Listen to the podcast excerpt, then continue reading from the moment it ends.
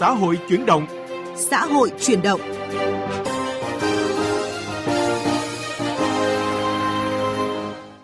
Quý vị và các bạn, xa quê lập nghiệp ở vùng đất mới, mong ước lớn nhất của người công nhân là có nơi an cư để vừa đảm bảo cuộc sống vừa yên tâm sản xuất, gắn bó lâu dài với doanh nghiệp. Tuy nhiên, hiện dự án nhà ở tại các khu công nghiệp trên cả nước nói chung và tỉnh Hưng Yên nói riêng vẫn chưa đáp ứng được nhu cầu thuê mua của công nhân lao động.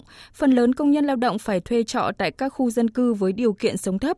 Cũng từ đây phát sinh nhiều vấn đề về sức khỏe, chất lượng sống và đặc biệt là trật tự xã hội không đảm bảo.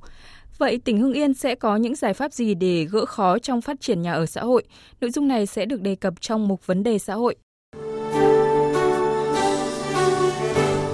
Vấn đề xã hội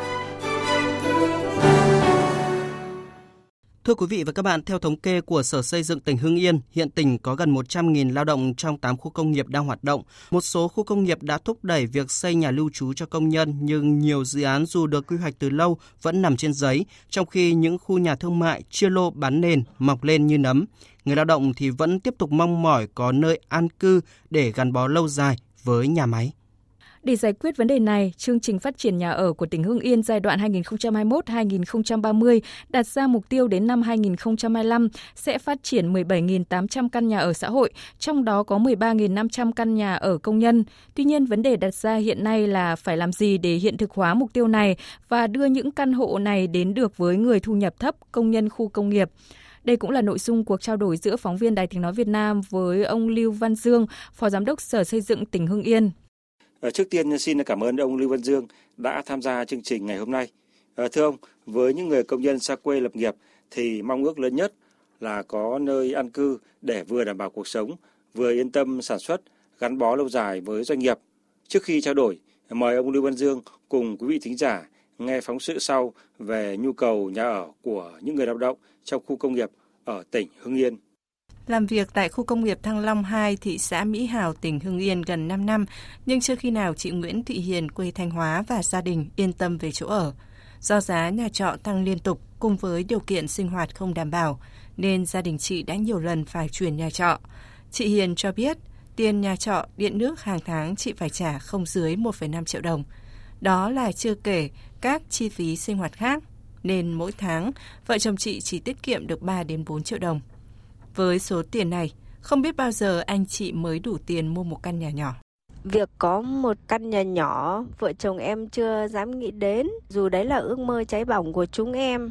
Tích cóp được ờ, một ít tiền, nhưng mà mua nhà thì phải có gần một tỷ ờ, và phải vay thêm. Ờ, vay rồi thì lại phải trả lãi ngân hàng hàng tháng mà công việc của vợ chồng em không may cần tiền đột xuất thì lại không biết xoay sở ở đâu ra do đó hiện tại là vợ chồng em ờ, tạm quên ờ, đi ước mơ đấy ạ cũng giống như gia đình chị Hiền, anh Nguyễn Văn Chiến quê ở Nghệ An đã có thâm niên làm việc hơn 10 năm tại khu công nghiệp phố nối A với thu nhập ổn định. Song vợ chồng anh phải nuôi hai con đang tuổi ăn tuổi học nên chi phí sinh hoạt hàng tháng cũng rất lớn. Nên là tôi mong muốn các cấp, chính quyền địa phương giúp cho những người công nhân như chúng tôi có cơ hội sở hữu được nhà ở công nhân, có thể là bằng hình thức trả góp ừ, phù hợp với cái thu nhập của người lao động. Khảo sát của Ban Quản lý các khu công nghiệp tỉnh Hưng Yên cho thấy quanh các khu công nghiệp trong tỉnh có khoảng gần 100.000 công nhân, trong đó phần lớn là người ngoại tỉnh nên phải thuê nhà trọ. Diện tích phòng trọ chỉ khoảng 10 đến 15 mét vuông với giá từ 700 đến 1 triệu đồng một tháng một người. Theo bà Phạm Thị Nhật, Chủ tịch Hội đồng Quản trị Tập đoàn Phúc Thành, thì hiện các doanh nghiệp không mặn mà với việc xây dựng nhà ở xã hội tại tỉnh Hưng Yên với nhiều lý do. Có hai thứ, thứ nhất là cái điều kiện để mua bán ấy rất là ràng buộc. Ví dụ, người mua nhà ở xã hội, người phải địa phương thì mới mua được và người khác địa bàn ấy phải cư trú một năm trở lên mới được mua. Thứ hai là phải đóng bảo hiểm. Thế thì cái người mà đi kiếm tiền mà dưới 9 triệu mà nuôi sống cả các con nữa. Thế thì không thể đủ để mà mua cái nhà ở xã hội. Chứ mọi người đang nghĩ là dưới 9 triệu để mua thì mới được mua còn 10 đến 15 triệu là không được mua. Thưa quý vị và các bạn, qua phóng sự vừa rồi có thể thấy nhu cầu về nhà ở xã hội trên địa bàn tỉnh Hưng Yên là rất lớn nhưng để được mua một căn nhà là điều cũng không hề dễ dàng. À, vậy ông Lưu Văn Dương có đánh giá như thế nào về nhu cầu này của người lao động trên địa bàn tỉnh Hưng Yên ạ? Tỉnh Hưng Yên thì đã quy hoạch phát triển 17 khu công nghiệp, trong đó này 11 khu công nghiệp đã được chấp thuận chủ trương đầu tư Với các cái khu công nghiệp đã đi vào hoạt động trên địa bàn tỉnh thì chủ yếu nằm ở phía bắc của tỉnh. Trong đó khu công nghiệp Phú nối A có số lượng lao động lớn nhất khoảng 30.000 lao động. Tiếp theo đó là khu công nghiệp Thăng Long 2 với khoảng 27.500 lao động và khu công nghiệp dệt may phố nối khoảng 15.300 lao động, khu công nghiệp Minh Đức khoảng 2.000 lao động, khu công nghiệp Yên Mỹ 300 lao động và khu công nghiệp Yên Mỹ 2 khoảng 2.300 lao động. Theo khảo sát sơ bộ thì lao động người địa phương chiếm khoảng 60%. Số lao động ngoại tỉnh chiếm khoảng 40%, tức là khoảng 31.200 lao động. Thì hiện tại đối với lao động là người địa phương thì chủ yếu là sống cùng với gia đình và một phần nơi làm việc ở xa thì cũng có nhu cầu cư trú, nên có nhu cầu về cái chỗ ở và đảm bảo ổn định cuộc sống, gắn bó lâu dài với công việc. Đối với người lao động ngoại tỉnh thì hầu hết là đang thuê nhà trọ trong các khu dân cư gần nơi làm việc. Lực lượng lao động này cũng rất cần chỗ ở để ổn định cuộc sống và công việc. À, vâng, thưa ông, như vậy tính đến thời điểm này thì tỉnh Hưng Yên đã đáp ứng được bao nhiêu phần trăm nhu cầu về nhà ở xã hội cho người lao động ạ? Vâng, về nhà ở xã hội thì hiện có 16 dự án nhà ở xã hội ờ, độc lập và dự án nhà ở thương mại có bố trí cái quỹ đất để xây dựng nhà ở xã hội và đã tiếp nhận các nhà đầu tư bao gồm là bốn dự án nhà ở xã hội độc lập là dự án nhà ở xã hội Phúc Hưng ở phố Nối và dự án khu nhà ở xã hội Phúc Hưng 2, dự án à, khu nhà ở cho người thu nhập thấp tại à, phường Hiến Nam, thành phố Hưng Yên và dự án khu nhà ở cho người thu nhập thấp khu công nghiệp Yên Mỹ 2. Các dự án phát triển nhà ở xã hội, nhà ở công nhân thì còn rất hạn chế, chưa đáp ứng được nhu cầu. Chủ yếu thì người lao động vẫn phải thuê trọ trong các nhà trọ do các hộ gia đình, người dân xây dựng. Hiện tại thì mới hoàn thành 1.900 căn hộ và khoảng gần 200 căn nhà ở công nhân. Dạ vâng, à, mặc dù tỉnh Hưng Yên đã có những cái cơ chế chính sách ưu đãi nhằm khuyến khích phát triển nhà ở xã hội, trong đó có nhà ở dành cho công nhân, người lao động thu nhập thấp. Nhưng theo ông vì sao đây vẫn là cái lĩnh vực chưa hấp dẫn được các nhà đầu tư khiến nguồn cung căn hộ chưa đáp ứng được yêu cầu thực tế. Tỉnh thì đã rất quan tâm bố trí quy hoạch các cái quỹ đất để xây dựng nhà ở xã hội, nhà ở cho công nhân trong các khu công nghiệp và các cụm công nghiệp. Tuy nhiên cái việc khó khăn trong thu hút nhà đầu tư tham gia thực hiện và cái tiến độ triển khai là chậm. Ngoài những cái nguyên nhân do những cái tình hình như dịch bệnh trong cái thời gian vừa qua gây tác động xấu tới nền kinh tế rồi nguồn tài chính dành cho xây dựng nhà ở. Còn có một số những cái khó khăn khác cũng phải nói đến như khó khăn về cái ờ, cơ chế chính sách về phát triển nhà ở xã hội, nhà ở công nhân chưa đủ mạnh. Các nhà đầu tư thì ờ, khó tiếp cận với cái nguồn vốn tín dụng hỗ trợ của các ngân hàng. Trong khi các cái dự án nhà ở xã hội thì vốn đầu tư rất lớn, lợi nhuận định mức thì thấp hơn đầu tư cho các cái loại hình khác nên không hấp dẫn các nhà đầu tư. Cái thủ tục để được mua, thuê mua nhà ở xã hội thì cũng còn khá là chặt chẽ, khắt khe. Cho nên cái việc tiếp cận cái nguồn vốn tín dụng của các ngân hàng khó khăn cho công nhân trong các cái khu công nghiệp. Thưa ông, được biết rằng à, năm 2021 thì Ban Thường vụ tỉnh ủy Hưng Yên cũng đã ban hành nghị quyết số 14 về đề án phát triển nhà ở xã hội dành cho công nhân người lao động ở trong và ngoài các khu công nghiệp ở trên địa bàn tỉnh Hưng Yên. Vậy thì sau hơn một năm thực hiện nghị quyết này thì đã đạt được kết quả như thế nào? Để triển khai cái nghị quyết 14 của tỉnh ủy thì à, tỉnh Hưng Yên đã tổ chức lựa chọn các nhà đầu tư xây dựng nhà ở xã hội cho công nhân. Đến nay đã quyết định chủ trương đầu tư cho 5 dự án với quy mô diện tích đất xây dựng nhà ở xã hội là 4,1 ha với 3.375 căn tương ứng với tổng số khoảng 262 mét vuông sàn. Trong đó cái dự án có quy mô lớn là dự án khu nhà ở xã hội cho người thu nhập thấp khu công nghiệp Yên Mỹ 2 đang triển khai các thủ tục về giải phóng mặt bằng với quy mô sử dụng đất khoảng 31 ha, tương đương khoảng 9.000 căn nhà ở xã hội và đồng bộ các công trình hạ tầng xã hội, hạ tầng kỹ thuật. Dạ vâng, xin cảm ơn ông ạ.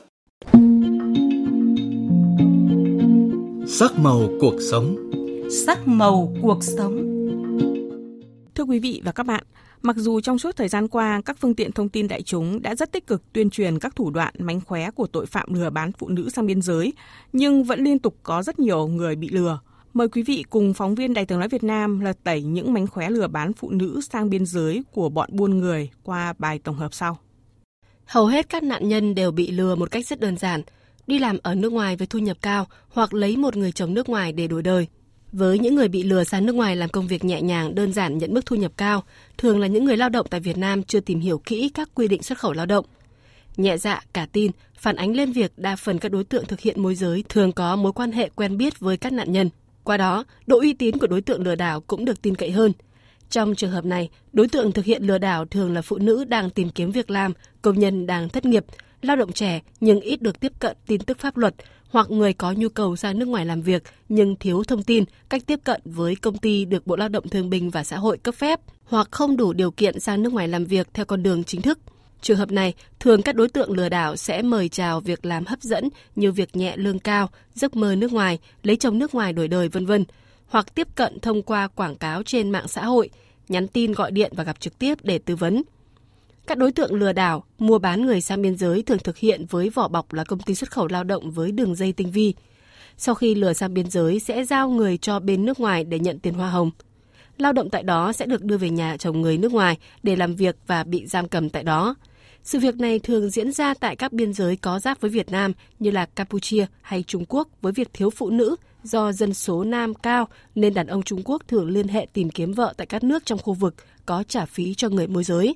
Bà Cao Thị Hồng Vân, chuyên gia nghiên cứu của Hội Liên hiệp Phụ nữ Việt Nam cho rằng, mánh khóe lừa gạt này không mới nhưng vẫn lừa nhiều chị em phụ nữ bởi lẽ trong cái buôn bán người, dưới cái hình thức này nó rất là phổ biến. Đúng như chị nói đấy, tức là cứ nghĩ như tưởng là những đã lừa thì chắc là phải là người lạ mặt hoặc cái gì nhưng không. Ở đây lại phần lớn là thông qua những người quen biết, thậm chí họ hàng, thậm chí là người thân. Và chính vì thế mà nạn nhân lại rất bị dễ lừa. Và gia đình nạn nhân cũng dễ bị lừa. Bởi vì dân mình sống bằng cái niềm tin và cái tin đấy mà nó là biết mặt, biết người. Khỏi phải lo nghĩ gì cả. Người ta lợi dụng cái niềm tin đấy. Đấy là một cái điều rất dễ. Thứ hai nữa là lại cộng với nhu cầu bởi vì là cái lừa đấy người ta lại đều vẽ ra một cái tương lai, một cái viễn cảnh rất là tốt đẹp.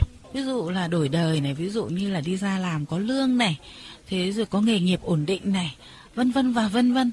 Thế thì ai mà chả thích? Đấy là cái nguyện vọng hết sức là chính đáng và cái chuyện đấy là rất là bình thường. Ai cũng có nhu cầu như thế và đặc biệt là những người ở dân ở vùng sâu, vùng xa, những người mà nghèo, những người mà ít được tiếp cận thông tin thì lại càng dễ bị lừa dân mình rất tin và đặc biệt tin vào những người quen. Thế và lại thích một cái sự tiện lợi, một cái sự sẵn có. Các trung tâm giới thiệu việc làm rất nhiều, thế nhưng mà không phải ai cũng biết đến đến trung tâm việc, giới thiệu việc làm.